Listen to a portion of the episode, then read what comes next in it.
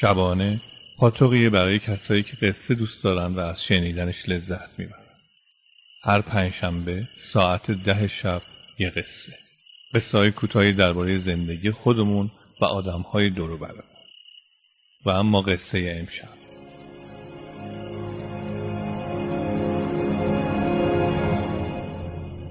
ملی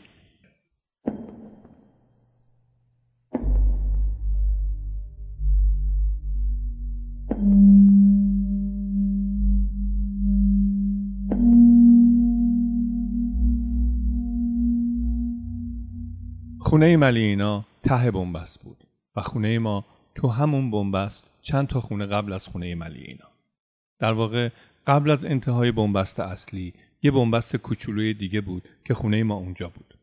البته خونه خودمون نبود مستجر بودیم. ملینا هم مستجر بودن.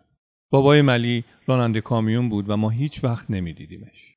نسرین خواهر بزرگش خیلی از ما بزرگتر بود. درسش هم تمام شده بود. داداش بزرگش اکبر هم درسش تموم شده بود. بعد هادی بود که کلاس نهم بود. بعد جواد که کلاس ششم بود. بعد نرگس که دو سال از من بزرگتر بود و می‌رفت کلاس پنجم. و بعد هم ملی که یک سال از من کوچکتر بود. نرگس و ملی همبازی من و برادر کوچکترم که هنوز مدرسه نمی‌رفت بودن و برای بازی می اومدن خونه ما. ولی ما هیچ وقت خونشون نمی‌رفتیم.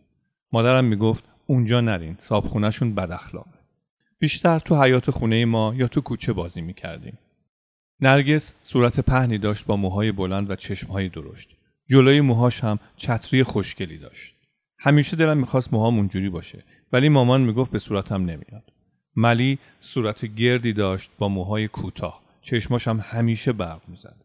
همیشه خدا هم آماده خندیدن بود. خندیدن نه قهقه زدن. خیلی مهربون بود. البته تا وقتی که عصبانی نمی‌شد.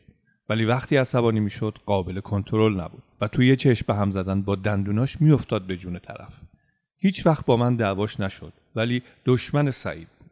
سعید یه پسر ارعروی شرور بود که هم سن ملی بود و همش میومد بازی ما رو خراب می‌کرد و بعدش هم میدوید و می‌رفت خونشون مادر سعید هم دست کمی از سعید نداشت و فاطمه اره بود برای خودش. مادر ملی بهش سفارش کرده بود که کاری به کار سعید نداشته باشه چون حوصله مادرش رو نداشت و ملی هم کاری به کار سعید نداشت.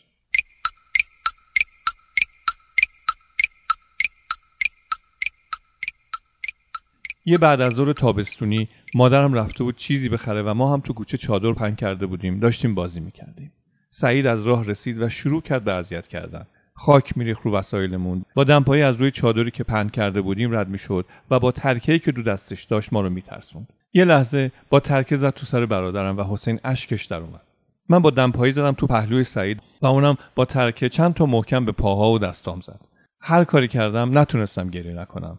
و بعد یه دفعه دیدم ملی از جاش پرید و رفت به طرف سعید. سعی می‌کرد بهش برسه و سعید هم با ترکه می‌زد به بدنش تا دست ملی بهش نرسه. ولی ملی ولکن نبود. سرش پایین بود دستاش جلوی صورتش و همینطور کتک می‌خورد و می‌رفت جلو تا بالاخره دستش رسید به سعید و تو یه چشم به هم زدن چسبید به صورتش. نعره سعید بلند شد. وقتی که ملی ازش جدا شد روی لپ سعید دو تا سوراخ دیده می‌شد که یه چیز زرد رنگی ازش زده بود بیرون. سعید میلرزید گریه می‌کرد و از جاش تکون نمی‌خورد. ملی در حالی که ترسیده بود آروم آروم اومد عقب. سعید شروع کرد به دویدن به طرف خونشون ما هم سریع وسایل رو جمع کردیم که بریم من یهو خشکم زد. با ترس گفتم کسی خونه ما نیست. ملی گفت میریم خونه ما. گفتم صاحب خونتون ناراحت نمیشه؟ گفت نه. و شروع کردیم به دویدن. اولین بار بود که می‌رفتیم خونشون از یه راه پله تنگ و ترش رفتیم بالا و رسیدیم به خونه ملی اینا. یه پرده زده بودن جلوی خونه. ملی با سرعت پرده رو زد کنار و ما هم داخل شدیم. یه اتاق بود که همه چیزشون تو همون اتاق چیده شده بود.